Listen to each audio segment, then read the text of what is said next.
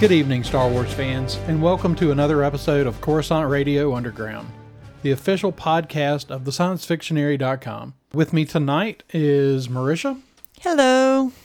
and once again, no Robbie, no Daniel, no David. Because, you know, jobs. Andrew works for himself, so he just gets to work all night instead of staying late at the office. Yay. All right, so we're going to talk a little Star Wars again tonight, and let's just lead right off with the first really awesome bit of news. We're not going to go deep into it because, frankly, we spent half an hour talking about it last week, and you're probably tired of listening to us talk about it. No, it's impossible. We got some really good information that the long rumored Obi Wan movie may now, in fact, be an Obi Wan TV series for the Disney Plus streaming app. I'm so happy. no, I'm like, I'm like insanely, insanely excited about this. The kids looked at me like I was crazy whenever I talked about how excited I was. But I mean, this is like, this is the best news I got today. Yeah. Well, presumably we should get some good news on this in just a little over a month now at Star Wars Celebration. Yes. We don't have an official announcement yet, but we did have there were some there was some very strong indication that this is the case that this that we may get as many as 6 episodes. Which means we'll probably get the official announcement at Celebration. Yeah, we're not going to get any official announcements. Disney's really slow to the official announcements anyway, or at least Lucasfilm is. I'm Yeah. not sure who's really like in charge of when announcements happen, but Lucasfilm's been really slow to announce. They've been really slow with trailers.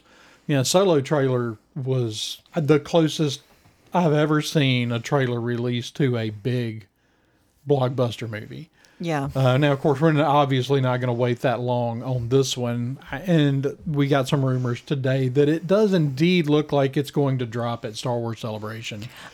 I mean, we're so close to it at this point. It didn't drop over Christmas, it didn't drop during the Super Bowl. I mean, at this point, yeah, I would be surprised to see it before Celebration. I would be surprised at this point. Again, I don't really know that I see the point in holding it till Celebration when you can still show other things at Celebration. Yeah, but they're going to. But at this point, they're going to. And at this point, that's just as well.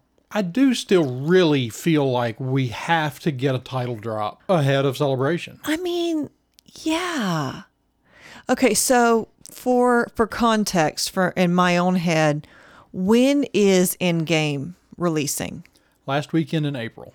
Last weekend in April. Okay, now So they basically, didn't. like two weeks, three, two or three weeks after celebration. Okay, now Endgame didn't release a title until what? Christmas? It didn't, but they. I don't feel like with Endgame it was as pressing of a thing to drop that trailer. We No, no, people, no, not people, the I'm- I'm sorry, the title. People had actually. There are people out there that had already guessed that title. Right.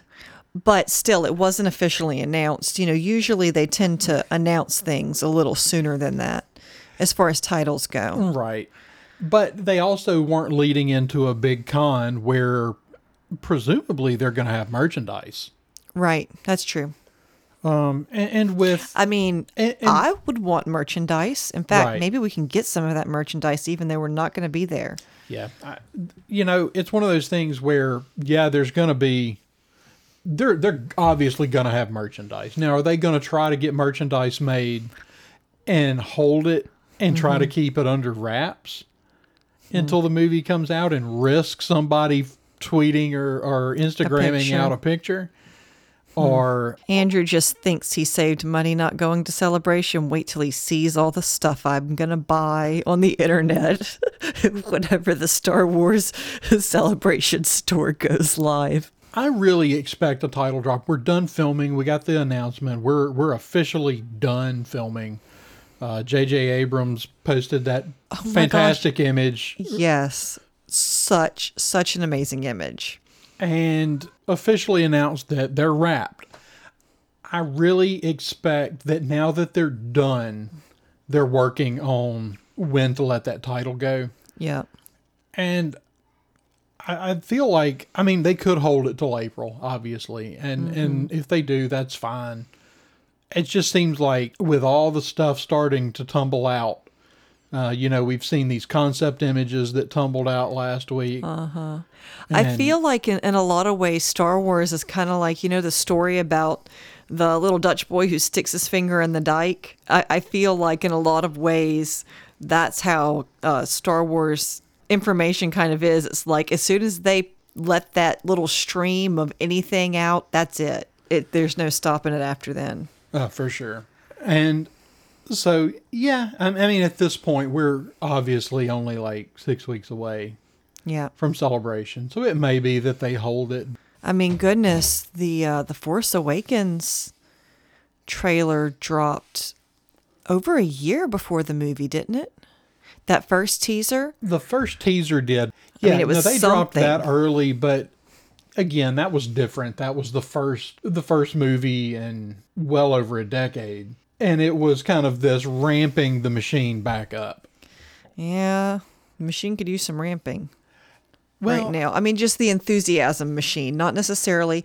I mean, Star Wars is is clearly trucking along making money, but they're definitely, you know, like the getting people really enthusiastic and back on board. Seems like it could use some maybe, but I mean, we've gotten we're we're still getting so much. I mean, we're getting right now we're getting this constant barrage of uh, Disney Plus updates. Yeah, that's true. And we're getting little bits of episode nine news, but I it's like I'm at the point now where it's like let something big go. Like let Mm-hmm. us know the title. Yeah. And it may be that it's going to open the floodgates of speculation when they let that title go. Yeah. I don't see that as a bad thing, Right. but maybe they do. I, I Mm. don't know. You know, though, I think as far as episode nine, I, I think it's time for the buzz and the speculation because there's been so much talk about all kinds of other things. You know, when we were recording with the kids earlier, we asked them, you know, like, here are all the things that are coming out this year. What are you most excited about? Two of them said Clone Wars, and one of them said The Mandalorian. And nobody said episode nine. Nobody said episode nine. And if there had been a trailer, if they had seen anything on it, because, you know, we saw a trailer for Clone Wars back in the summer, you mm-hmm. know, and they were stoked about it. I mean, now granted, they're seven and nine, but still, I think that that's actually a pretty good barometer of how Star Wars fans feel right now. You know, we've been getting a lot of things. We've been getting little things dropped from The Mandalorian, little pictures. You know, Jon Favreau's really been really been using social media. He has, and it's to- not like he's putting a necessarily putting a lot out there. No, but he's been using it very well. The quality of what he drops is excellent, and he's Yes. very different than J.J. Abrams, Right. Because J.J. Abrams, it was basically like the other day when they finished filming. Was like the first time anybody had heard from J.J. Abrams Right. in like a year. But I, like I said, so I think all of that, it's like, so that image dropped and that's exciting. But I think it's time for people to start talking about episode nine. Yeah.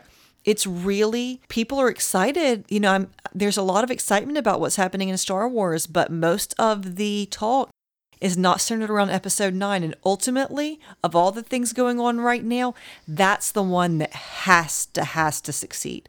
Oh, absolutely. But it's it's one of those things that's like whenever they drop it, it's going to blow up. Like it's going to become the big thing. That's true. So Maybe it doesn't the- matter when well, it happens. the thought may be right now. Let's let's let people be excited about these other things because They're only going to get so much buzz. well, and when the, when this trailer drops, those are going to lose sometime in the limelight. That's true. I think want that the trailer. Mandalorian is going to be big. Yeah. I and and I think we're going to get a trailer for it at Celebration because they they're also Yeah. rumored to be done filming right. with a month with over a month to go. I can't imagine a scenario where they don't show at least footage Yeah. of the Mandalorian. Yeah. Um, although, really exciting. although frankly, we still don't have any idea. Oh, we don't have a date for Disney Plus yet. Which is yeah. Well, we we know. I think we're going to get a date in April for that as well. There's a shareholders meeting, I think, Okay. where they're supposed to kind of roll it out and mm-hmm. present it.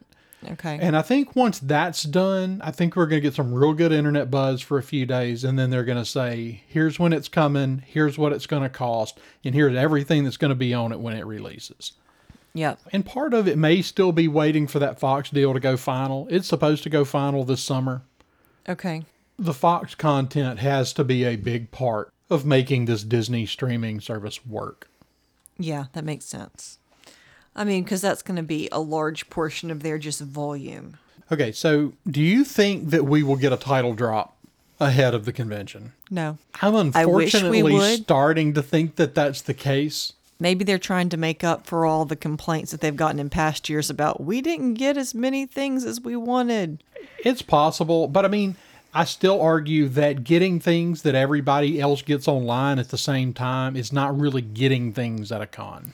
No, but like I said, there there have definitely been complaints about we didn't get any announcements. We didn't get what was the year that they what they announced solo like two months after and they're like and look and here's the you know the actor who's gonna be playing Han Solo. And we were like yeah we knew that. Yeah, last time it seems like they made some announcements like right before the con. They announced a couple of things, and, And then, then the they- weeks after they were like, "Oh yeah, we're doing this with Star Wars and this," and it's I don't know. It, it's it's just going to be really interesting to see how they play it because they've been really unpredictable with, you know, dropping things right before celebration, dropping things right after celebration, like with no regard to the fact that there's like this giant Star Wars convention in the middle of all their announcements. So maybe they're just trying something different this time around yeah.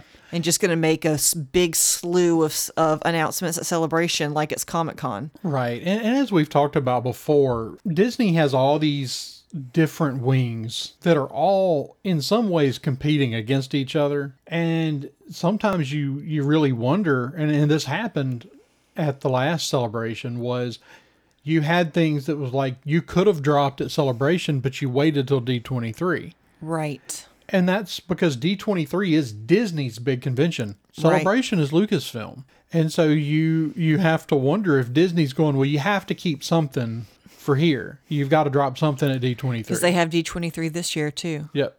I'm already seeing cosplayers working on D23 costumes. Yeah, I mean that's coming up. That's August. That's Mm-hmm. um, like a week before Dragon Con. I wonder how many people are going to do D23 and then go to Dragon Con the next week. I mean, that seems like a good way know. to die. D twenty three is a very different sort of thing. Well, it's not a fan con. okay. Uh, you kind of get a different crowd of people. I mean, it's it's Disney's convention. yeah. Um, you have to be a D twenty. So, talking about your costumes, uh, let's let's we can talk about that for a few minutes. You know, you've gotten to where you're doing a lot more costuming, uh, cosplay when we go to conventions. Even me, not just the kids. Um, Right. Yeah. It started off, it was the kids were wearing costumes, but uh, over the last year, you started doing some costuming with them, and you, you did some costuming at the la- at Star Wars Celebration Orlando. Mm-hmm. Uh, was think the first time that you did cosplay. I think it con. was. Yeah. And then I guess yeah, and then the following January at well, you did Dis- dra- you, the first time we went to Dragon Con.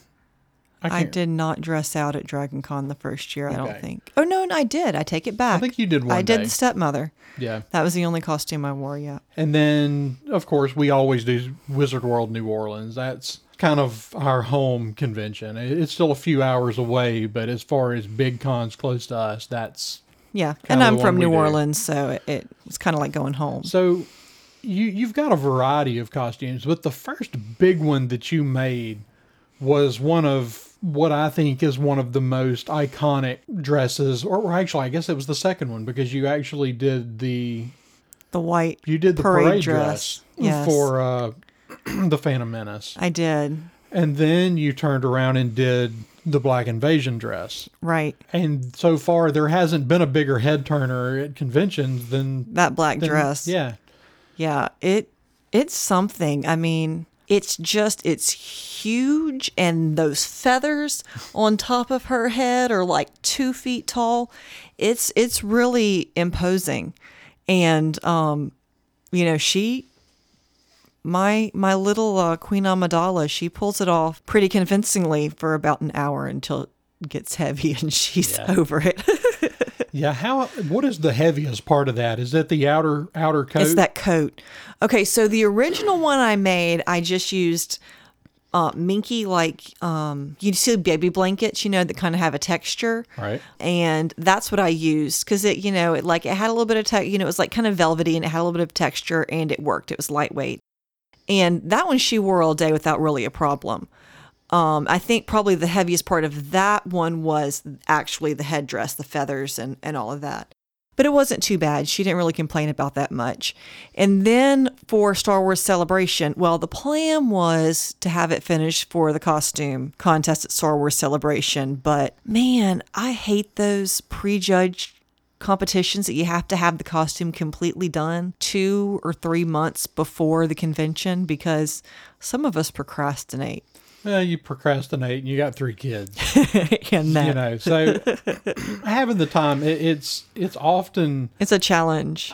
for about two weeks leading up for a convention. I'm going. You have to finish. You can't be working on this the night we're trying to pack to leave. And I always am.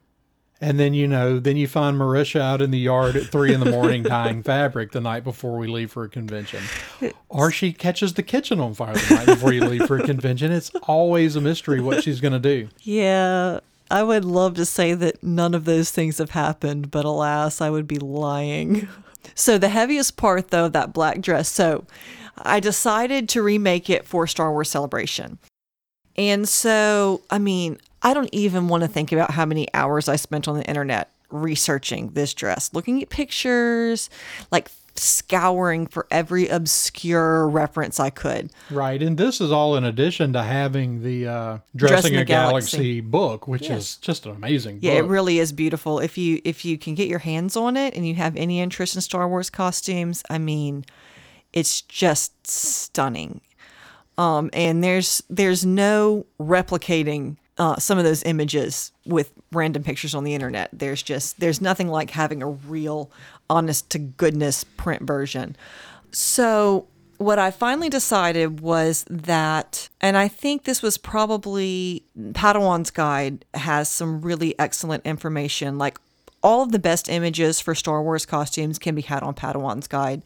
And there was like a, a line in there, and somebody said um, that the the peaks on this black dress looked a lot like a Japanese uh, tie dye technique that I think is called shibori. I have never heard it pronounced. I've only seen it. And basically, you tie the fabric like like you almost like you make like a grid and then you you know tie peaks up through the fabric and then so I spent probably what I don't know hun two weeks Probably. kind of getting all this set and then i spent like two days and i would sit and i would i'd wet the fabric and i would tie it and i would tie and tie and then when i got it all done i put it in the dryer for like two days because it took forever to dry um, on low.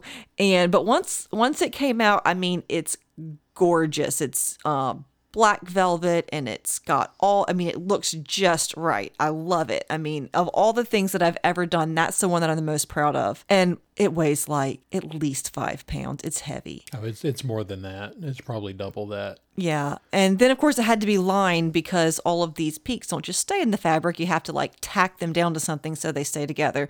And then you have to have another layer of lining and actually i didn't put the other layer of lining yet because i just got i just got tired of it. But it should have another layer of lining that's actually like screen accurate.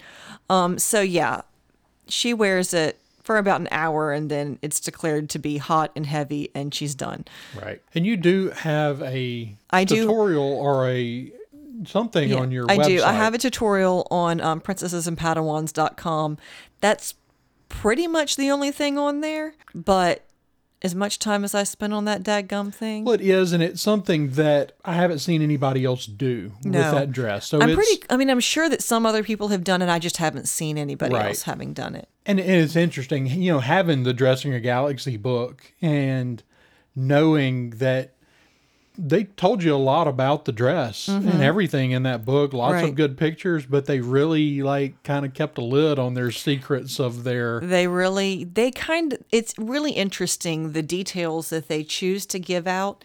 And the ones that they don't mention. Clearly, it's not like a here's how you recreate this reference. Right. it's that's not what it's in, it's just intended to be like this is cool and here's a random information about it. But yeah, of all the things I've ever made, that that one's definitely my favorite.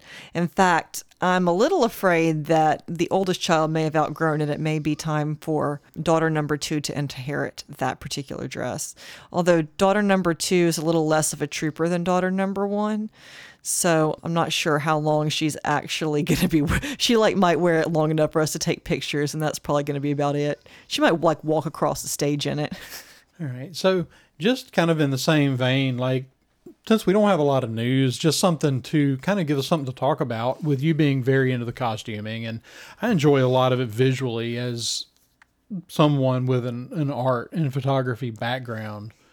The the visualization mm-hmm. of there are movies that I like that nobody else likes because they're pretty. because they're pretty. Because I, mm-hmm. I love what the photographer did and, Right. the, and, and the cinematographer did on Right. those films Yeah. where I can watch those movies. I can just turn the sound off and just be mesmerized for two hours, and Right. I'm happy. Obviously, the level of costuming in the prequels mm-hmm. is is just Off the charts. yeah.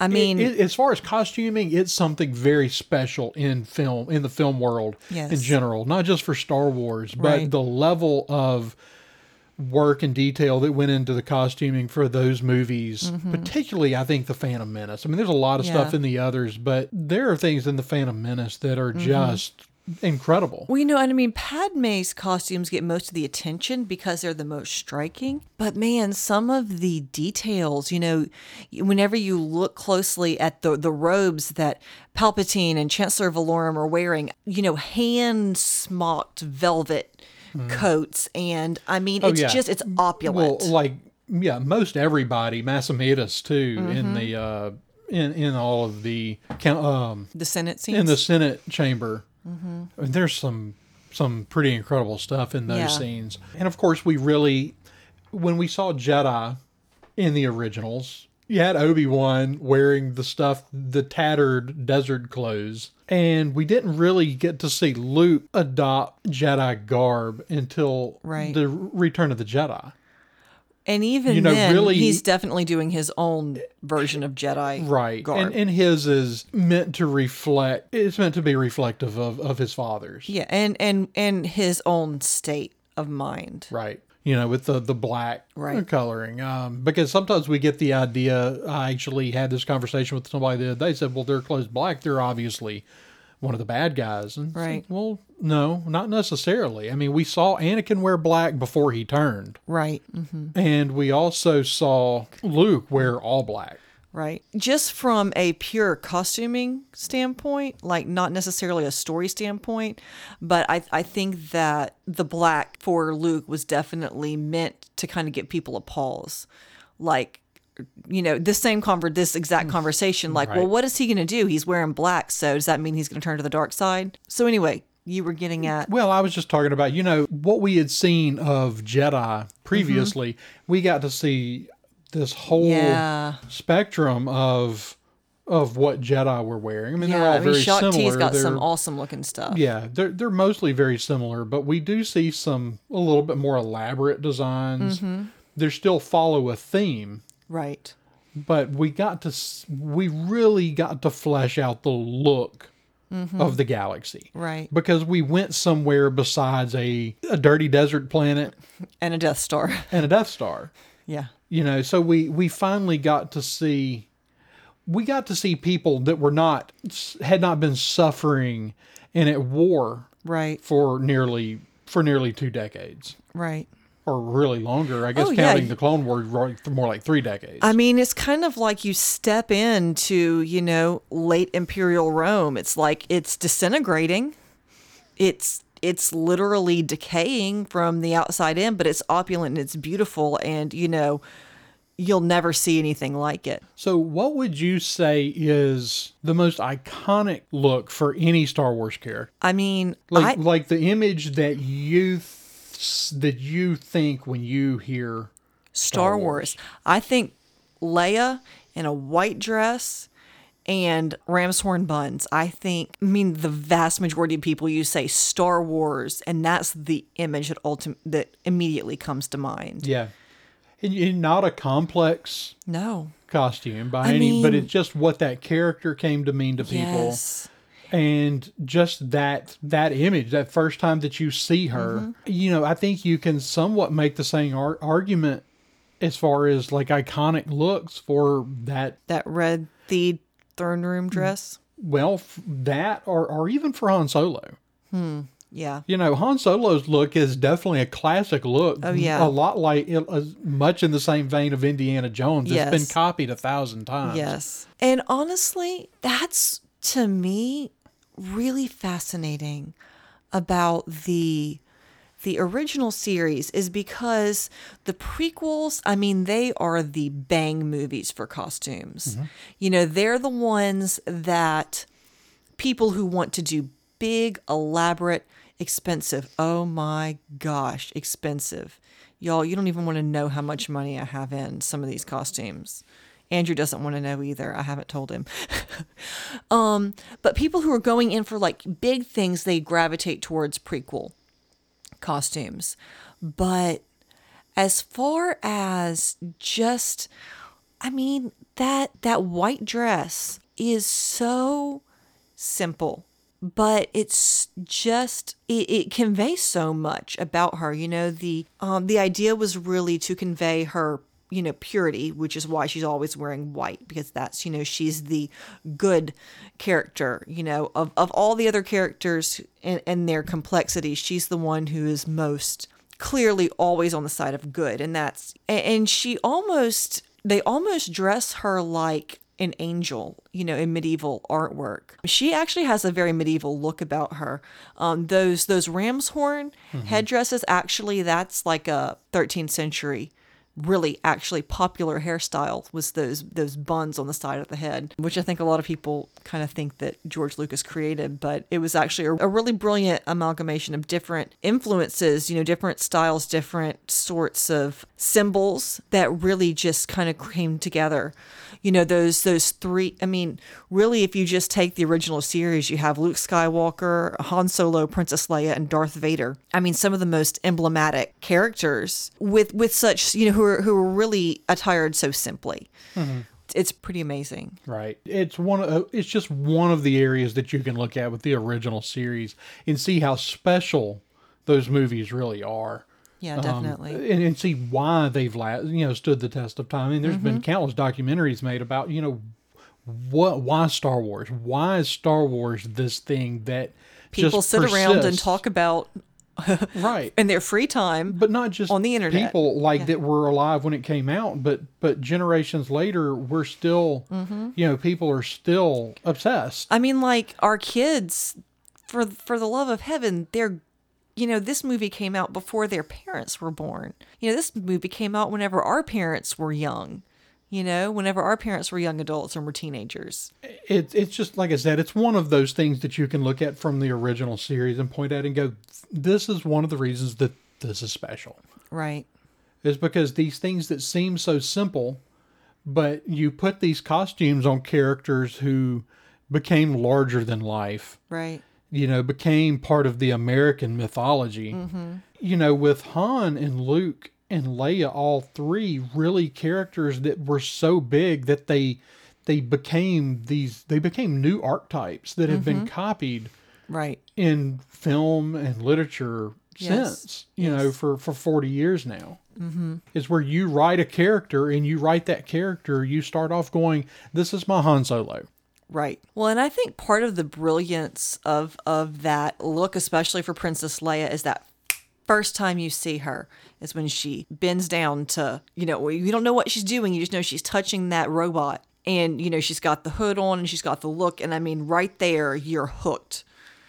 Um, I think that's one of those reasons that look is so iconic, you know. And then the next shot, you've got her, you know, you see the hair, you see the, she's got a blaster, and I think that's one of the reasons that her look is just so very, very iconic. So, when you step away from the original and the prequel, and then you start to look at the sequel trilogy, how would you compare costuming for the sequel trilogy to this point with the original with its it was very simple but still the picture that was painted through these ideas was still very special. Mm-hmm. and then the phantom menace and the prequel trilogy where you just it was like they just went how big can we really go Right.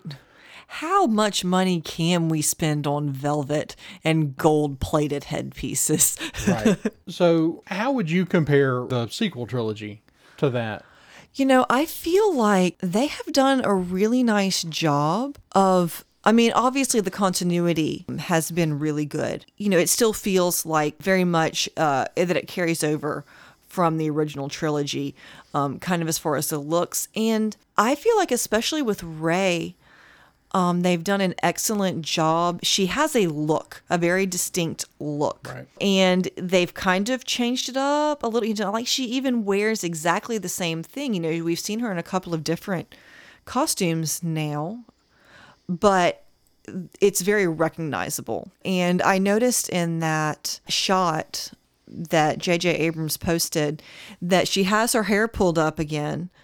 Um, it's not exactly the same as it was in the first movie, but it's definitely very reminiscent. And so it seems like they are kind of continuing with that same sort of that same sort of look for her. And I think that that's important uh, for her character, for the kind of character she is. She's the, you know, she's kind of the Luke Skywalker character. Right. And honestly, she has a very similar look to Luke Skywalker when we first right well she him. comes from a very similar place Um, you know, and it's both not as a both in her her story her and story her and- geography. right And I think it's important that it's not similar enough that it's derivative. Right Um, you know, she's not wearing a, you know, a, a robe that that crosses, you know, in that very kind of Japanese style, but it's definitely the same kinds of textures and the same kinds of. Uh, and I think it's really more for for race costumes at this point. It's it's a, a silhouette and and a very just a texture thing. You know, there's you they have a similar theme, color and texture wise going. You know, they had a couple of really unexpected things costume wise in the sequels. I think that um Hondo Holdo, I'm sorry, not Hondo.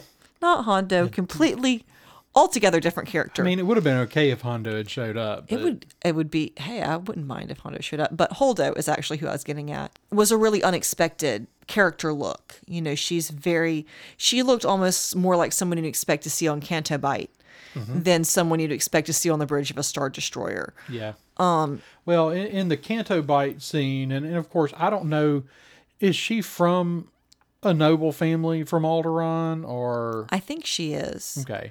I read the book, but it's been a little. So you you it's if if that's the case because I haven't actually read the book yet, Mm-hmm. then it wouldn't be that big of a surprise to see that same sort of you Mm-hmm. know opulence yeah. that you see. I mean that that's obviously what's going on on Canto Bight is Right. Yeah. I mean, she looks like a fashion plate from the from the 1930s. right. as opposed to your really grounded, you know, military officer, you know, lots of military uh, uniforms and She does, but there are some similarities to her costume that we see her in and the white dress that we first see Leia in, Yeah. isn't there? I mean, as far as the, yeah, the- they they flow very similarly. Yeah. They have a very um So their with a very silhouettes different- really different, but they Right. it, it has the same kind of sort of almost an ethereal look feel right to it. because we always saw a little bit of that flavor of, of what we saw of people from Alderaan. I mean, Mm-hmm. you know, Yeah. I mean the the costumes Jimmy Bray Jimmy Smits was most you know almost always wearing some Yeah. very very uh, clothes that you would expect uh, an aristocrat Right. to to wear. Mm-hmm. So I, I don't think for coming for somebody coming from from Alderaan that that it seems to fit what we've seen. Right. So are there any characters in the sequel trilogy? Because obviously when you talk about the prequels, there are these iconic looks that you think of that you immediately think of when you think of costumes. And same with the originals. Are there any from the sequel trilogy that you think will stand the test of time?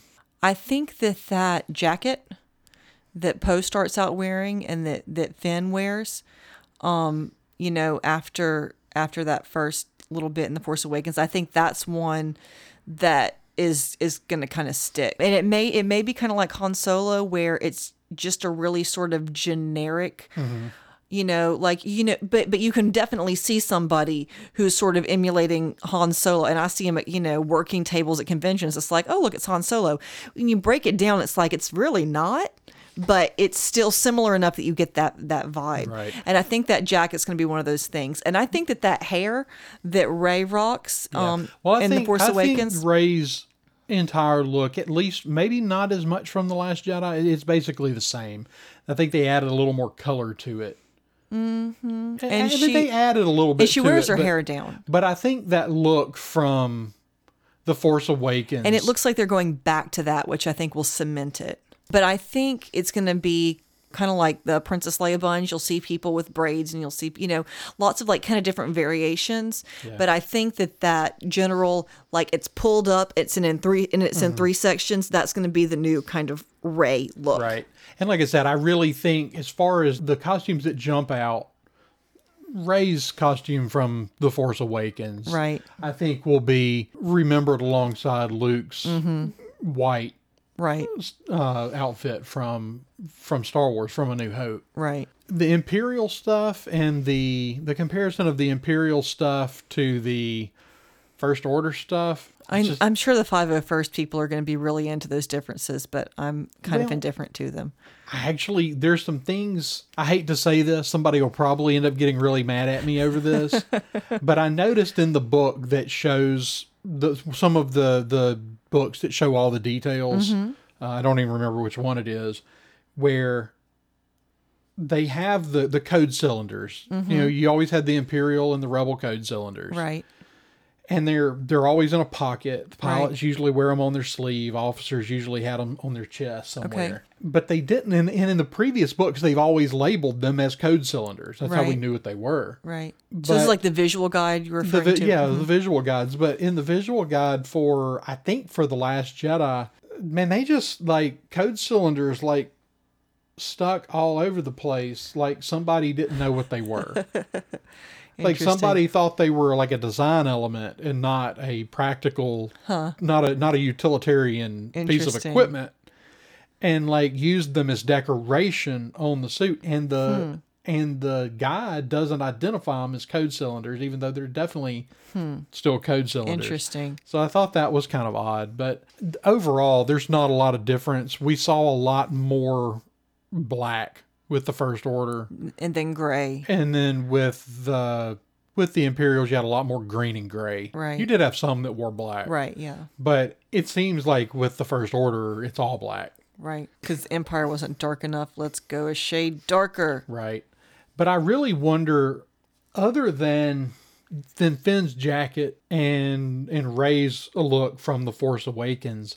I don't know that there's any other looks because Poe. I mean, he Poe's dressed as a He wears a flight suit. you yeah. know, I mean, he's the time. wearing basically. I mean, the there's not much difference. The first, I mean, the Resistance flight suits are almost, Almost exactly, yeah. Mm-hmm. exactly the same as the Rebel flight suits. I'm sure there's some Rebel Legion people out there who are like, no, there's all these differences. But Well, there may be some differences. I Just think in there's a passing. slight color difference, but if if somebody just in passing that really didn't know what they were looking at Mm-hmm. is not going to necessarily know the difference. right, I wouldn't know the difference. It seems like the the orange might be a little darker on the new stuff, but I could be wrong on that. But other than those, I mean, other things that we had in the prequel, I mean, in the original trilogy, things like Boba Fett. Yeah. You know, Boba Fett, who gets Right. you know, he, 10 seconds well, of screen He time. shows up in Empire and is. We don't see him do a lot, but it's clear that he's Right. he's the man. Right. Like, Boba Fett. Where? Well, in in Empire, Empire actually follows. People acted like the Last Jedi was a big departure mm-hmm. in Star Wars. You know, well, the Force Awakens was just like A New Hope, and the Last Jedi was completely different from Empire. Mm-hmm. But in reality, they're both about failure. right. Yeah. I mean, and that's true. You know, you get to the end of, well, of and the- Empire and you're like. Well, and the big difference being that in The Last Jedi, practically everybody fails. Good guy, bad guy. right. Nobody gets what they want. Right. You know, Kylo kills Snoke, but he still doesn't get what he wanted. Rey definitely didn't get what she wanted. No. It- It's just this, it's failure across the board. And Empire is basically the same thing. Vader fails To get Luke. to get Luke. Luke L- fails to at saving, Vader. Mm-hmm. well, and at saving his friends. You know, they end up having to come back and get him because he's half dead, hanging, Hanging off, off the off the bottom of Cloud City. Right. So, literally, the only character. I mean, Han and Leia spend half the movie, you in know, prison. well, sulking. bouncing around with no hyperdrive, just trying to survive. Oh, that's right. Yeah. and the only character that shows up and gets the job done Is Boba is Fett. Boba Fett. And so, I mean, I think that's the ultimate reason that Boba Fett has left the, the look and the fact that he shows up and he, he takes care of business is why he's became this huge thing, even though, Yeah. you know, in Return of the Jedi, he just, Yeah. you know, he fails miserably immediately. It's kind of like when the Warriors 3 go to fight uh, Thanos. Hela. he- Uh, Or no, yeah, Hela. They go to fight Hela, and it's, like, like, whoop, yeah, and they just all die immediately. And yeah. it's like, Spoilers in case anybody hasn't seen Thor Ragnarok. Come on, people. If you haven't seen Thor Ragnarok, what planet have you been on? so, but just trying to think of any other costumes. To me, at this point, I really feel like it, it does hold up. Like it, it's at least on par with the others, but it's Mm-hmm. it, it's so derivative because the First Order is derivative of the Empire Right. by design. Right. Yeah. and and, the the the um, Resistance the resistance is is, the derivative rebellion. Of, the, of the rebellion because the the Right. leaders of the rebellion are the ones that that go we we're not done there's something coming Right. Mm-hmm. and go prepare for this battle it's Leia and Ackbar and the other leaders of the rebellion um, that that build the resistance Right. so of course it looks like the rebellion right. so you've got this long continuation, but it's like, are we getting anything that's unique and and really grabs you new, something new? I mean, Leia's My favorite new look, honestly, like completely now for something completely different, has been Holdo. are there really any of those any costumes like we've got this great continuation of Right. of look like it, it doesn't look like it's wrong it looks like star wars Right. with i would make the argument with the exception of some of the things on canto bight Mm-hmm. um, just didn't just didn't feel right to me and i know some people love that scene they love the whole canto bight mm-hmm. i don't mind canto bight it's just that the look of some of it it, it just It's a little felt much. it felt like something from some other sci-fi series. It, it mm-hmm. just, you know, if you loved it, that's awesome. Like I don't have a problem with Right. other people loving it. It just it didn't grab me. It something felt wrong about it. Right. I don't even mind the story there. It was just the look of Canto Bight itself of the casino. Yeah, and I honestly I think it was supposed to be kind of off-putting. Though I think that was kind of part of the point of it was that it was supposed to be kind of jarring. Maybe, but it was so jarring to me that it felt like I had wandered into the wrong movie. I can I mean I can I can definitely see that. It's definitely uh, got its own thing. Obviously, you got a lot of stuff there, but we didn't get a lot of time to really look at costumes there. Right, yeah. And a lot of the men's costumes there are basically tuxedos. They look like uh, stuff from, uh, James Bond. well, like James. Yeah, I mean, obviously one of them is, you know, the I don't remember. oh, the Master Code Breaker. Yes, the yes. Master Code Breaker is obviously a riff on James Bond. right. So you've just got that very like mid century, mid twentieth century look Mm-hmm. Right. to a lot of the men's costumes Yeah. and but I just can't think of any other than Rey and maybe Finn's jacket that just jump out. I mean Leia's dress, I think they kind of went the right direction with Leia's dress from the last Jedi. Mm-hmm. That black dress, particularly the scene where she's standing there looking out the door with her face covered. Yeah. Yeah. I mean, that's obvious. That's an iconic shot, Yes. But I don't know that We honestly we we may not have gotten enough. We got some really awesome looks at that costume in stills and promo pictures. We didn't get as many actually in the movie. Right. That shot of her looking out the doors Yes. of the the base mm-hmm. is like one of the, the most beautiful shots in the mm-hmm. movie. And man, In, and in there a movie are some full of beautiful, in a movie full of a lot of beautiful, beautiful shots. shots. Yeah. So, are there any other costumes that you can think of that you know? You mentioned Holdo, Are particularly memorable. right? And and time will tell. Yeah. Obviously, at this point, we're just kind of going, what did we like and what didn't, or you know, Right.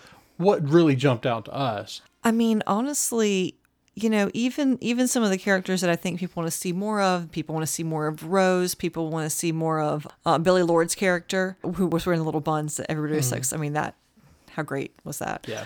And honestly, I've seen a lot of people cosplaying her just because she wears the little buns, and you know, it's just it's it's such a great um sort of in universe and real world sort of homage there. But honestly, other than than those looks, there's not really I don't know too much that just I mean, Kylo Ren is is a pretty That that's definitely one. That's I mean, fair. he's pretty.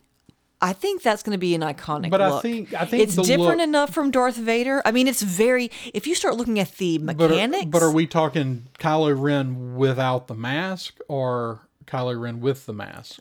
I mean, I think both. I, although I think most cosplayers that I'm seeing are going with the mask. Of course, most people don't look like Adam Driver. So with that one, with saying this is a very iconic look, how do you think having the Knights of Ren show up, the the art we've already seen of them, they're not identical outfits, but they're all very very similar. Do you think having a host of people show up with nearly identical like I mean, I guess not. I mean, I guess we look at stormtroopers. I mean, the stormtrooper Yeah. look is very iconic. Yeah, and I think in in a lot of ways, I mean, even though there it's very different than Darth Vader, you kind of feel like in some ways, especially on your first viewing, that the stormtroopers are kind of kind of got the Darth Vader sans the you know they're kind of white, but they sort of have that same kind of look, that same kind of feel that Darth Vader has without Yeah. the cloak. Right. And I kind of think that that's what the Knights look of at Ren. The, the McQuarrie, the old McQuarrie art. I don't know if mm-hmm. you've seen that picture. The the original version of Vader mm-hmm. was basically a stormtrooper with a Right. Lightsaber. Yeah, and I think that the Knights of Ren, even if they wind up having a very similar look to Kylo Ren, I think there will be something that will remain very distinct about him. And I think that they'll maybe kind of provide that similar kind of foil for him, that same similar kind of contrast, but yet similarity that the stormtroopers kind of had for Vader. Yeah. Without any real news to get into, um, other than that little bit of drop about Obi Wan, Yay! uh, which of course we're very excited about. Yes. I don't expect anything very exciting on the Obi Wan costume front. No, I I think you're basically going to get to see a little less raggedy version of something in between what we saw him in at the end of, of Sith and Mm-hmm. Where we see him show back up in, in Star Wars in Yeah. A New Hope. Which is pretty much the same costume, let's not kid ourselves. Yeah, well, I mean, intentionally. So, without any more news and without Daniel here to talk comics, then I, I think Without we're Robbie here to probably- make snide remarks. then I think we've uh, about exhausted what we had to talk about tonight. It was good to talk a little bit about costuming. We Yeah. haven't done a lot of that, and we'll probably do some more of that um, as we get closer to some of these cons we're gonna be Mm-hmm. going to this year. yeah, because somehow the kids seem to have a never ending list of, like, oh, I want this new giant expensive costume. It's going to take you 300 hours to finish. So, you know, I might as well talk about them. All right, so where can people find more stuff related to your cosplay? I have a website. I am princessesandpadawans.com, and you can find a tutorial for that nightmare of a beautiful black dress. And also, mostly these days, I'm on Instagram at princesses underscore and underscore padawans. All right, and I'm Andrew Gore, and you can find me at the Science Fictionaries Twitter account, which is also the Twitter account for for Coruscant Radio Underground and our kids podcast, The Padawan Report, which is sci underscore fictionary on Twitter, and I believe the same on Instagram, although there's not as much there. You can also find us at thesciencefictionary.com. And until next week, may the force be with you.